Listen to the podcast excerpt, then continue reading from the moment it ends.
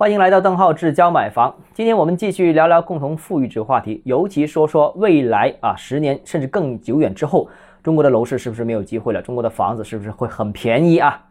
其实我想说啊，没有一成不变的态度和没有一成不变的政策，这个政策总是随着这个时间、环境、空间基本面进行变化的。十年前大家发现，十年前的政策规划跟现在是有很大的差距，那其实十年之后，我相信也跟现在会有很大的差距。那所以。呃，不是一成都不变的啊！大家看到现在的这个政策，有一些人产生了一些担忧，但是我觉得没必要啊，因为未来也会发生变化，你也会越来越老了，是不是？这是第一个啊。第二个呢，就是中产群体数量其实足够庞大，才能实现社会的稳定。当然，这个共同富裕的文章里面也有提到，所以发展中产阶级是这个主要的一个任务。那通过经济发展实现更多低收入阶层的阶层上移，从而让中产阶级越来越大，这个才是正道。那所以收入调节这个只是一个辅助手段啊，可能收入过高的调节一下啊，补贴一些收入过低的。现在有做，那未来我相信也会做，这个不奇怪啊。各全球各地都是这样。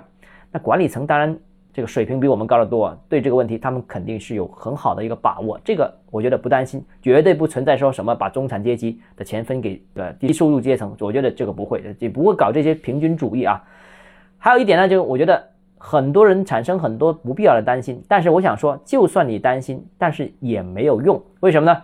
因为如果你是高收入阶层的话，难道你为了躲避这个政策而换一份低收入的工作吗？不可能是吧？另外，如果真正要征收房产税的话，那难道你会把所有的房子卖掉，拿着现金吗？我觉得这个也不靠谱。还有，如果资产性收入要征税的话，那你难道把所有的股票基金全部卖掉，拿黄金吗？这个也不靠谱啊。因为本身通胀就会侵蚀财富，而且通胀侵蚀财富才是巨大的、长久的、肯定的，这个远比政策来的厉害。所以，我个人觉得呢，这个，呃，应该是集中精力提升自我、发展自我，通过自我的能力提升，获得更高的收入，这才是王道啊！担心也没用。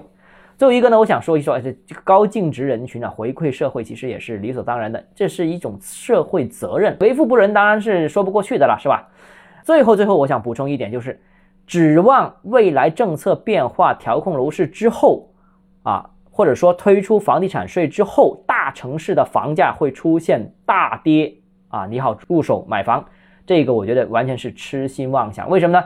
因为房地产税就算推出之后，它也只是一个税制调整结果啊，结果就是只要这个大城市，而且经济不断增长。这个城市的房价稳步上涨是改变不了的基本趋势和基本规律，只不过区别在于哪里呢？只不过征收房地产税之后，这个房子的增值收入不像以前一样由房屋持有人独享而已，明白了吧？今天节目到这里啊，如果你还有其他疑问想跟我交流的话，欢迎私信我或者添加我个人微信邓浩志教买房六个字拼音首字母小写，就是 D H E Z J M F，我们明天见。